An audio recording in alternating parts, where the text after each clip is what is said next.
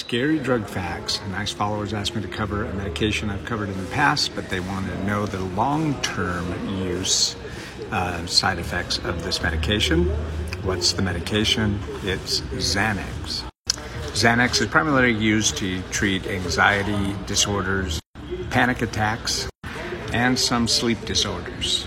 One of the main concerns of prolonged use is addiction. And with addiction or accompanying that is withdrawals when trying to get off the medication.